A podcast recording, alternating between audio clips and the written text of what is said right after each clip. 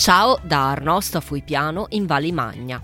Siamo a mille metri in montagna, una trentina di chilometri sopra Bergamo e stando ai puristi dell'urbanistica, questo non è un borgo, perché di borgo si parla solo in presenza di mura di cinta. Arnosto è invece una contrada, cioè un microscopico gruppo di case rurali che non arriva manco a fare una frazione. Oggi è disabitato, ma un tempo godeva di una certa importanza.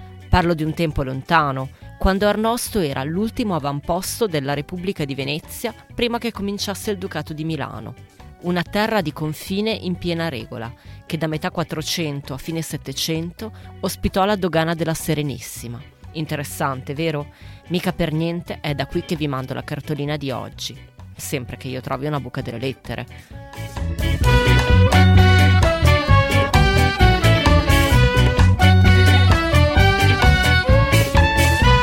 State ascoltando Saluti e Baci, il podcast che vi manda le cartoline dai luoghi più belli del mondo. A scriverle sono io, Federica Capozzi, giornalista di mestiere e viaggiatrice per passione.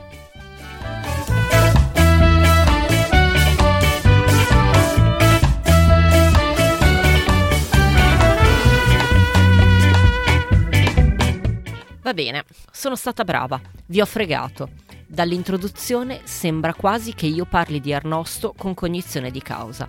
In realtà, in Valimagna io ci sono piombata per caso una domenica mattina d'agosto, senza avere idea di quello che ci avrei trovato. E confesso con una punta di vergogna che nemmeno sapevo che esistesse. La mia è un'imperdonabile mancanza geografica, ma abbiate pazienza, faccio fatica a ricordarmi i nomi dei sette nani, figurarsi se mi tengo a mente quelle delle valli bergamasche. Però devo dire che con Arnosto mi è andata bene.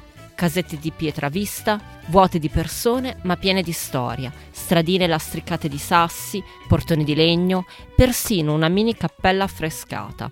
I tetti delle case sono a piode, che in dialetto locale vuol dire in pietra, e di fatti sono costruiti con le lastre di roccia calcarea della valle. Il paesello, anzi, pardon, la contrada, si gira in mezz'ora, un po' di più se vi soffermate a cercare il senso della vita nei ciuffi d'erba che spuntano tra i sassi.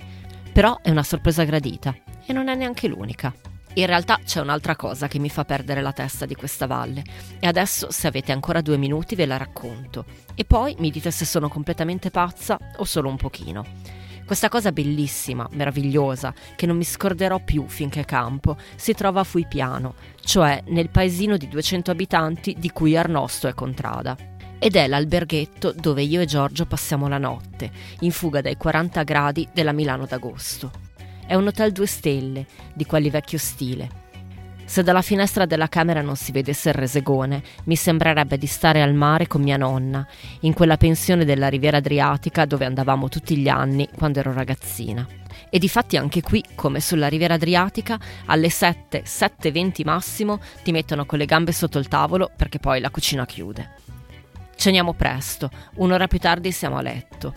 La mattina dopo ci svegliamo con la pioggia. Così ci sediamo al bar dell'albergo, fuori, sotto il portico, ad aspettare che passi. Beviamo uno spritz e intanto osserviamo la fauna locale. Ed è a questo punto che io mi innamoro perdutamente di questo posto. Non l'avevo notato, ma qui si conoscono tutti. Ai tavolini ci sono coppie attempate, amiche che giocano a carte, nonni con i nipoti.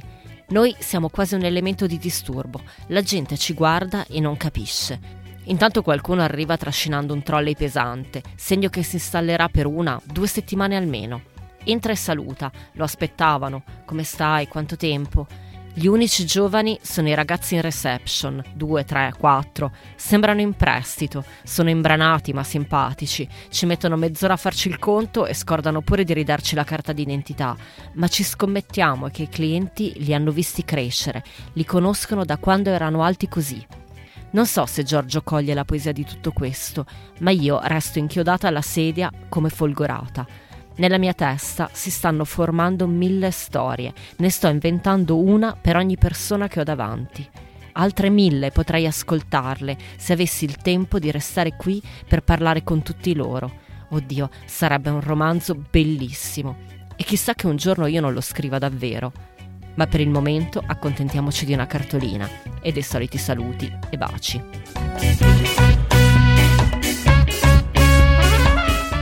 Avete ascoltato Saluti e Baci, un podcast felicemente autoprodotto. Ringrazio Giorgio Ghezzi che mi monta le puntate e mi porta in giro.